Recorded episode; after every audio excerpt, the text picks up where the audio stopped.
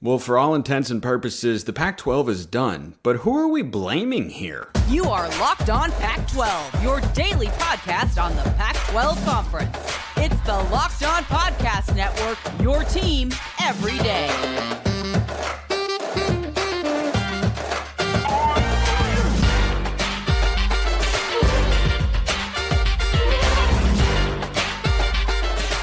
Welcome, everybody, to another episode of Locked On Pac 12. I'm your host, Spencer McLaughlin. Thank you so much for making this your first listen or your first view of the day. If you're watching on YouTube, part of the Locked On Podcast Network, your team every day, and your number one source to stay up to date with our media rights and team free for the most part, and beloved ish, kind of, sort of, Conference of Champions ish. Yeah, we're going to add an ish on that one. Like, comment, subscribe, rate, review, please, and thank you wherever you listen to or watch the show. Appreciate everybody out there. Today's episode brought to you by LinkedIn.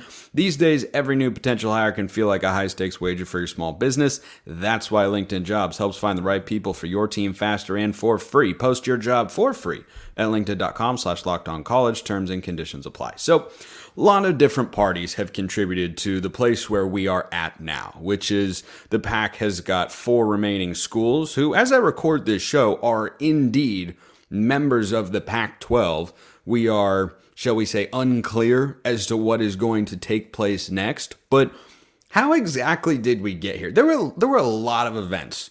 There were a lot of actions. There were a lot of moves. There were a lot of individuals involved in that took place that led us to where we're at. But I was thinking about who's the most responsible here. So we're going to go through and we're going to play the blame game a little bit as I see it. Curious as to your thoughts as well. YouTube comments and Twitter at smalls underscore 55. Always open in there. Curious what everybody thinks. We'll talk about UCLA later in the show as well because football is so. Do you realize that as this show airs, football is less than two weeks away? Do we all understand that? Does everybody get that? Okay, try not to let all this realignment and conference falling apart and everything nonsense lose allow you to lose sight of the fact that football is really really close. So, who deserves blame?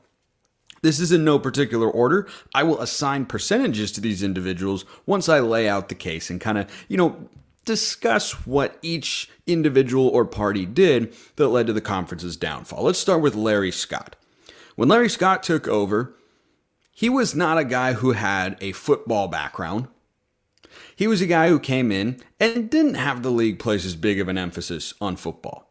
And that's why the Pac 12 network was such a sticking, uh, a, a, a, sticking point about, ah, you got to have, you know, Pac 12 Oregon, Pac 12 this, and we're going to showcase everybody, and we're going to do all the other sports are great and fantastic. I'm going to answer a question about them a little bit later in the show. But there wasn't as much of an emphasis on football during the Larry Scott administration as you would have liked to have seen. Compared to other conferences, I did not see it was there. Part of that led to USC suddenly not being very happy. And USC is your most attractive television product because they're in the biggest market and they are the biggest brand out west.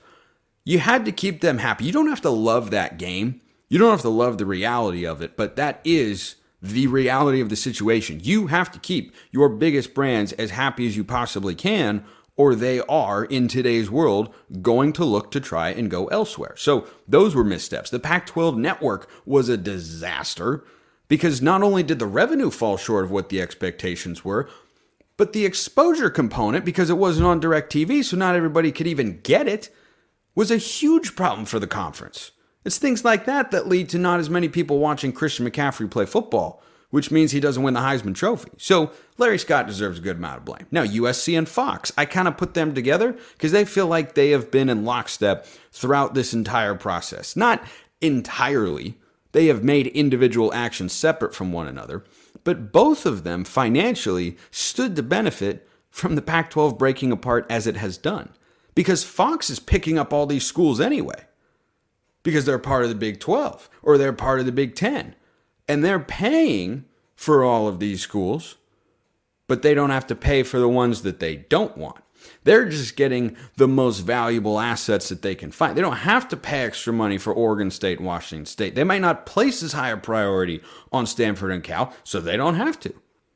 So they stood to benefit. USC stood to benefit financially from all this stuff because they're going to the Big Ten and they're getting a bigger cut of the deal. And no matter what the Pac 12 did, even if they had handled things correctly, they weren't going to get to where the Big Ten is at. They're just not at that sort of level. So that was kind of how Fox worked their way into it and USC as well. And remember, USC shut down expansion talks in 2021. And everyone, for a change, wanting to actually make USC happy there, kind of followed along. That's what all the reporting has indicated. And then USC went and stabbed the Pac 12 in the back the following year. So they were a factor. George Kliavkoff, he's an individual that contributed to this.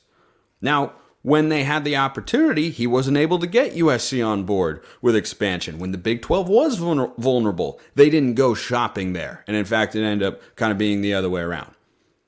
And when the Big 12 came to them a year ago, this was another report that made me go, boy, George, that is not a great look for you there, pal.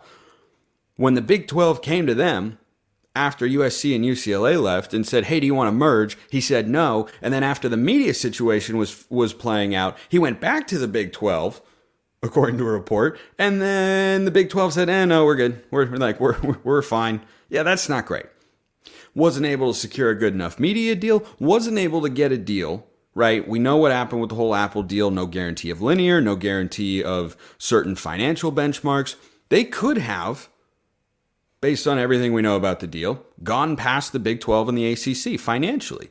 But they weren't able to guarantee that. And he deserves criticism and blame for that. Now, the people who are actually the most responsible for all this, what has been my everydayers out there? First of all, thank you so much for being that, whether you listen to or watch the show every day. Second of all, what is the number one mantra that I have repeated ad nauseum on this show over and over and over and over again? Presidents drive realignment. Mm-hmm. It's presidents that vote on realignment. If the president of the university says no, you're not going. Doesn't matter how badly your football coach wants to be there. Doesn't matter. Doesn't matter how much your athletic director would like the extra revenue going from this league to that one. If the president's not on board, then it's not going to happen. And the Pac-12 presidents do deserve the most blame out of anybody, because it was the Pac-12 presidents over the years that hired Larry Scott. It was the Pac 12 presidents that kept Larry Scott in power. Meanwhile, everyone was standing around going, hey, why do we not have a lot of things that these, these other conferences seem to have? Why, why does it seem there was a debacle a couple years ago in 2021? And this is just one of little things that one of the one of those little things that's indicative of larger problems, of course where Pac 12 games that were airing late at night on ESPN looked like they were being filmed on an iPhone. It's like, wait a minute, that would never happen anywhere else. Why does that happen here? Larry Scott was running the league and was not moving it in the direction that everybody wanted it to be going. Everybody recognized that and said, boy, the chickens are going to come home to roost one day. Well, here they are. Cluck, cluck, cluck. Chickens are here. So that whole ordeal is a reminder that the Pac 12 presidents are the boss of the commissioner.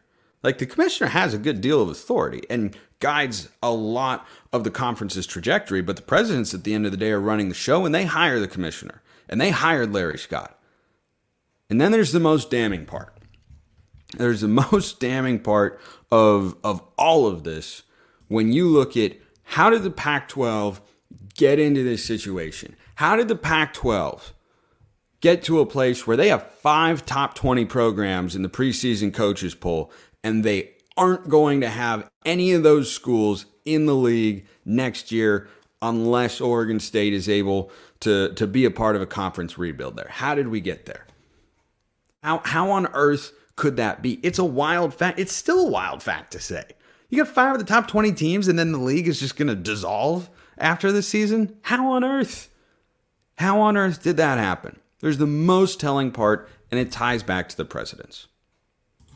You can tie into LinkedIn jobs because these days, every new potential hire can feel like a high stakes wager for your small business. You want to be 100% certain that you have access to the best qualified candidates available. That's why you have to check out LinkedIn Jobs. LinkedIn Jobs helps find the right people for your team faster and for free. Go in there, create a free job post in minutes, super easy. Add the purple hashtag hiring frame to your LinkedIn profile to spread the word that you're hiring. And they use simple tools like screening questions, make it easy to focus on candidates with just the right skills and experience so you can quickly prioritize who you'd like to interview and hire. Small businesses rate LinkedIn jobs number one in delivering quality hires versus leading competitors. LinkedIn jobs helps you find the qualified candidates you want to talk to faster. Post your job for free at linkedin.com slash college. That's linkedin.com slash college to post your job for free. Terms and conditions do apply. I'm almost certain that if during the Larry Scott administration there had been a few more, or perhaps any, second segment sips, we wouldn't be dealing with any of this nonsense. Goodness gracious. So they just forgot what, you know, made the engine go. And second segment sips are the gasoline for this particular show. They didn't put enough gasoline in the tank. More second segment sips could have saved the day. But this is the most, I, I, I think this is part where if you're a Pac 12 fan, and you're thinking, well, how do we get here? Like, who who should I feel is responsible for this? This is where the Pac 12 presidents goofed up in a big, big way.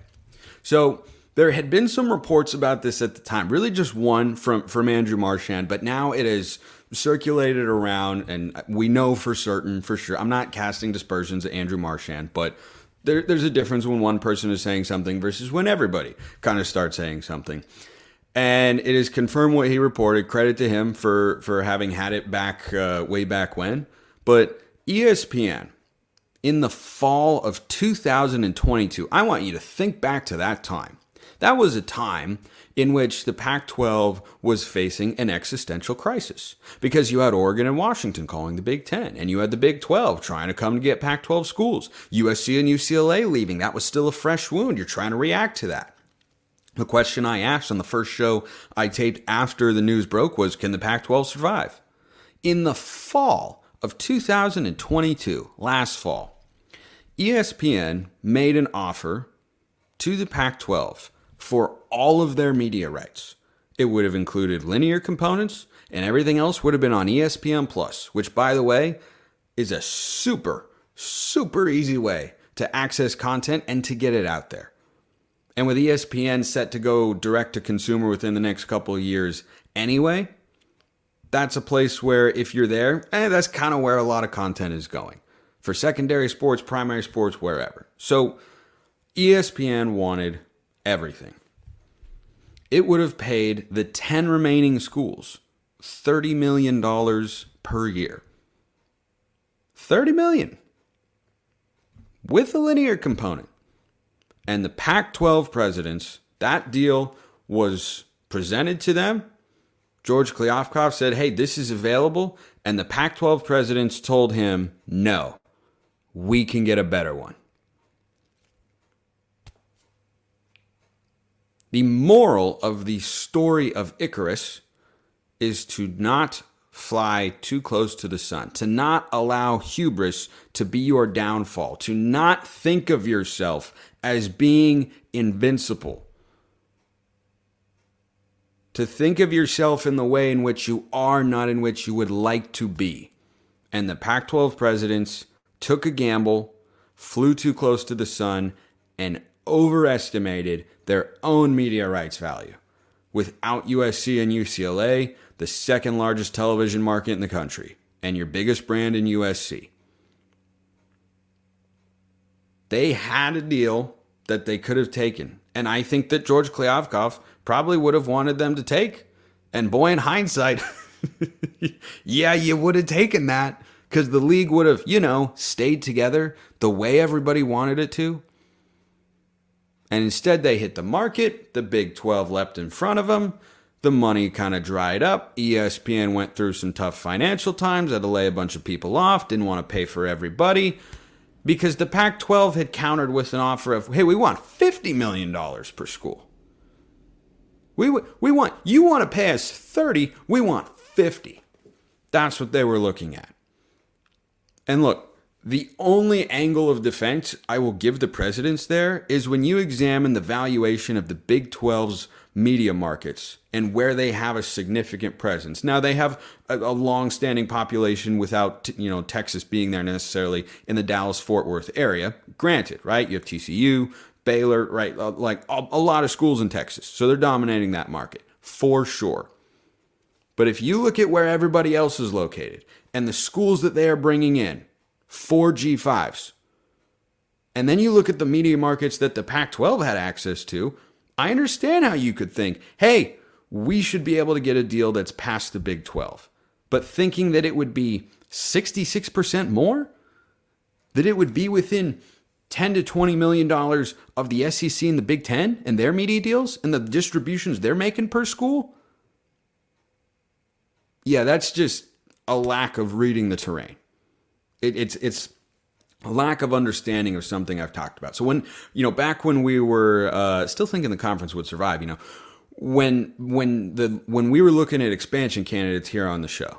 Remember, I'd, I'd get dressed up in a suit and Spencer C. McLaughlin Esquire, who might need to just find a reason to return one day because that was kind of fun. But I have to have my suits for that, and right now I don't. When that was going on, and I was evaluating potential candidates, I looked at two components to understand what their media value might be to a particular league now and in the future. It is not just your market, but it is also your brand. And it is also the product that you can put on television. I almost knocked my cup over and spilled it onto a computer, which let me tell you would have been disastrous, but we averted disaster here. So it's not just about market size, right? The back the, the Big 12 has got a big stranglehold on Dallas, for sure.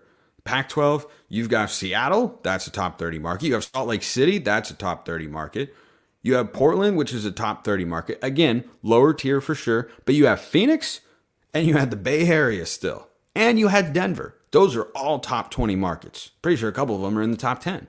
So when you look at where they were located, you say, well, we should be able to, you know, surpass what's happening in the middle of the country. There's only one big city over there, and it's Dallas. But what they underestimated is the value of a school and the brand that it is and the viewership that you can draw. And they clearly had an outsized perception of what they were and what they could be.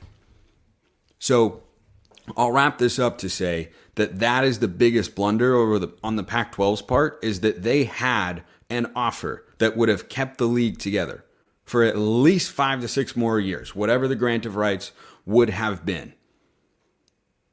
Because if they'd taken that, none of this happens. Colorado doesn't even leave. Because remember, they left because they got tired of waiting. Oregon and Washington left because the deal that eventually got presented wasn't a guarantee that they were going to be competitive financially with other conferences. That one would have been a guarantee.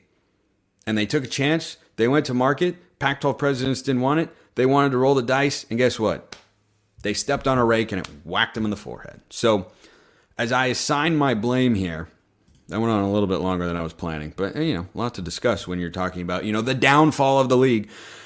Percentage of blame to those five parties. Again, I pair USC and Fox together because they appear to have, eh, you know, at least at some level, been in communication, talk behind the scenes. They both kind of operating in the shadows, but they're pretty powerful puppet masters there. I go 51% on the pres- presidents because I need it to be over over half. Over half the blame's got to go on the presidents for looking at that deal, which would have kept the league together, and saying, nope, we're worth more. And just getting that flat out wrong. 51% on presidents. I go 20% on Larry Scott, who set everything up to be in this disastrous situation. Like, yeah, George Kliavkoff deserves some blame. I'll get to him in just a moment, and he'll get a number here. But it's not as high as some of you might attribute with him because I don't think there's anything George Kliavkoff could have done to keep USC and UCLA around. Larry Scott could have. Larry, Larry Scott could have perhaps, oh, I don't know, offered unequal revenue sharing. I believe, if I'm not mistaken, I'm a semi historian of sorts. Larry Scott was the one who came in and said, ah, we're not doing unequal revenue sharing. We're going to do equal revenue sharing across the board. And eventually that kind of wore on the team, most principally, that was bringing in the most money, and that's USC. So I put USC and Fox at 15% behind Larry Scott because of all their work on shutting down realignment and and everything, and Fox wanting to just you know kind of pluck the most uh, valuable brands that they could get, not pay for everybody. George Kliavkoff at 12%, and then the Big Ten. The Big Ten did deliver the final blow here because it appeared based on statements that have been made, but also reporting that has been coming in from a variety of reporters who have worked tirelessly on the story for a long, long time. It appeared the Pac 12 was ready to take a chance on Apple to sign the grant of rights, and then the Big Ten called Oregon and Washington because the deal had been presented. It was not worth as much of guaranteed money compared to the other leagues. And so then they became insanely cheap commodities. Oregon and Washington and the Big Ten that didn't want to expand, I think they were legitimate when they said that. They came back and said, yeah, this is too good of an opportunity to pass up, so we're going to go with it. We're going to make the offer. Oregon and Washington chose stability, and that triggered everything else. So, Big Ten, I just put it 2% because they did make a move and they did deliver the final blow, but it's too good of an opportunity to pass up. You can't can't hold that. You can't hold that against them here. Okay. A lot to get to today. Going to be jam packed here on this show. Uh, quick question that came in from Jay. Again, mailbag always open. YouTube comments or hit me up on Twitter at smalls underscore 55 or at LO underscore pack 12. I am back from vacation recording shows uh, every night, the day, or every, for every day, the day before. You know, back to normal and such. Uh, hey, Spencer, might be a good question to address on the pod, but what is stopping universities from branching football off as their own conference affiliations? Not talking about a separate league outside of the NCAA, but rather, for example, why doesn't Washington football play in the Big Ten and all other sports stay in the pack? Is it Title IX that is stopping this from happening? Finances, thank you. So, logistics and the the notion of being in two different conferences is my understanding of what's holding that up. But let me tell you, this measure would be widely supported by I think everybody. I'm unclear as to who loses if the non revenue sports or the Olympic sports, as they're referred to, play in the traditional pack and don't have to deal with the excess travel if they don't want to. There have been a lot of players, I know there were a lot of softball players across the Pac 12 who said, This is not what I signed up for. This is not what I want. I don't want to do this. I want my family to be able to come to games really easily, and that's not going to happen as often if our road games are so far away. So I, I, you can count me as fully supportive of that move. I think it's tricky to try to orchestrate things with two different conferences.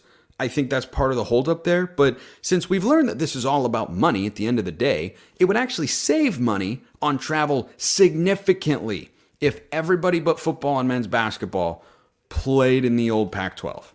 I would be in full support of that. Now, can it work because the conference, like the, the money would get complicated because you'd have money that comes in from one conference that goes back to a school, right? Like a media rights distribution, for instance. And is the Big Ten cool with you know giving a media rights check? I don't know why they wouldn't be, but I but I don't know if they would be necessarily. Haven't asked the commissioner or anything like that. If they'd be cool giving a check to a conference and then that check goes to fund teams that are in another league, essentially. Like you would have Big Ten money money that gets generated from the Big Ten going to help schools playing in the pack. Now, there are schools that are a member of an individual conference for one or two sports, but not for other sports. But that would be a logistical hurdle that I, that I would think of here. Okay, let's talk some football to wrap up today's show. Talk about UCLA. So, UCLA's big question for 2023. I want to start with that, and then we're going game by game to look at how I think the Bruins will do this year. I am not particularly high on UCLA. I'm not. Not because I don't think Chip Kelly's a good coach. I think he is. I just look at the pack and I say, that's a really good conference. That's a really, really good conference. And I'm going to be consistent with this standard as I talk about all these teams leading up to the year across the board. You will not find me wavering from this position. When you are in a quarterback rich league like the Pac 12, if you cannot give me quarterback clarity, certainty, and potential or expected production, almost knocked it over again. Might need to move that later. I am going to have a tendency to fade you. That is a consistent standard across the board. Arizona State, I was looking at their schedule the other day and I was like, four, maybe five wins. Texted my guy Richie Bradshaw about it, locked on Sun Devils. And he reminded me, oh, by the way, Drew Pyne got hurt at the scrimmage yesterday. Don't love it. Didn't love Drew Pyne to begin with. Starting a young kid in Jaden Rashad who's not ready, that's a fade. Stanford, I don't know who's starting. That's a fade. UCLA is a fade. Now it's fade relative to everybody else in the league, right? I'm going to predict UCLA to have the same record. This might upset some Bruins fans as the Arizona Wildcats. I know, crazy. But what is my reasoning found? What, what, what is my foundational reasoning in that? That I know what I'm getting at quarterback, assuming health, over at Arizona. I don't know what I'm getting. Some recent intel has indicated hey, Ethan Garbers, who's been a backup for the last year or two, and has, you know, done solidly when he when he's played on the field, might be the starter. Ethan Garbers is fine. He's not blowing me away. He's not Dorian Thompson Robinson. So I like their portal class. I like their skill position pieces, but you have to be able to keep up at the quarterback position in this league because I don't trust a Chip Kelly led team to put a defense on the field because they never have that's going to keep another quarterback majorly in check. So you have to win shootouts, right? That's a Chip Kelly MO. It's a Lincoln Riley MO. It's the Kalen DeBoer MO. Like that's what those guys institute in their football teams. And as we've seen, it works quite well. But if you're telling me Ethan Garbers is the starter, which we don't know for sure, that gives me pause. But the fact that I don't know right now as fall camp is underway again gives me pause. So I'm not crazy about the Bruins for that reason. I think they could be a much better and improved team in 2024. But for 2023, I don't love quarterback questions. I, I really, really don't. So the big question for UCLA and again, all this stuff is contingent upon health and injuries, right? Because if Cam Rising, what's Utah's big question this year? Does Cam Rising stay healthy? That's a big question. If Cam Rising stays healthy, I love the Utes. But even if I have full health at the quarterback position for UCLA, at best they have the sixth best quarterback, sixth best quarterback in the league, and at worst they would have like the ninth or tenth. So not wild about that. Now they open with Coastal Carolina at San Diego State, and then they host North Carolina Central. This was supposed to be the year Michigan came to the Rose Bowl. Michigan bailed on them. They'll end up playing at some point in time as members of the Big Ten, so we'll get that matchup anyway. But they should have, they still should have played. Michigan's a bunch of cowards anyway. So they'll start three zero. I, I I think San Diego State can be a bounce back team in the Mountain West. I'll take the Bruins. They could be on upset alert depending on how they look against Coastal Carolina, but I think it's a 3 0 start. Then they go at Utah. I'm not picking anybody to win at Rice Eccles this year. So that's a loss. Now they come back home. They play Washington State. Now, this is an interesting game because I like the Cougars. I, I do. And I want to pick the Cougars in that game. But I think that's an instance of the transfers UCLA has brought in and the fact that they're at home will be just enough to sneak by a pretty good Washington State team. I think Washington State will be a pretty good team this year. I expect them to be over 500 yet again, as they have been in each of the first two or first season and a half, or I, I should say, of Jake Dickert being the head coach. Like that is what they have been. But I think UCLA win that game. I think they go at Oregon State the next week. I think they lose at Reser. Again, if you're going to win at Reser Stadium, you got to be some butt kickers supreme you you you got to be a really really good football team, and I don't think UCLA is good enough to go into Reser and beat Oregon State. Where just one team has won in the last two years, so I'll take the Bruins to lose that. Then they go at Stanford. Yeah, I think Stanford's the worst team in the pack. UCLA is not. That's a W. Then this is where things start to get a little bit dicey. If you are fading a team as I am relative to their preseason win total. I think the Bruins under eight and a half. I've long said every dayers know here on the show. I've long said I think UCLA under eight and a half is a good solid bet. If you're going to fade a team, I think it's pretty reasonable they lose a game or two, and I'm going to pick two for UCLA that they shouldn't, at least on paper. And I think one of the big wins of the year in the Pac 12, and really for the Big 12 too, is going to be Colorado going to the Rose Bowl and beating UCLA. Everybody might call me crazy. That's okay. I can live with it. I'll still sleep really, really well tonight, having made this prediction. But every single year, every single year in the pack, and in every conference, frankly, but especially in the pack, we have teams win that we have teams win games that they shouldn't. We just do. We have it all the time. And I don't see why this year is going to be any different. My first big upset that I picked was Arizona beating Utah. I'm sticking to that until I see evidence to the contrary. But at the outset here, Colorado still has a long ways to go. But they brought in a lot, and I can see a stumble there. So I'm taking the Buffs to beat UCLA. Then I think UCLA bounces back. I think they sweep the Arizona schools. They go at Arizona, a game they could definitely lose. But I think after what happened last year, they might have a little bit, you know, for the returners and Chip Kelly, they might have a little bit of upset on their mind. I think that's a classic instance where the road team wins in back to back years. You see it more often than you would perhaps think. And I think we're going to have it right there. I think they come back home against Arizona State and pick up another win. And then I think they lose their last two games of the year. They go at USC and then they host Cal. And everydayers know I'm unusually high in the California Golden Bears.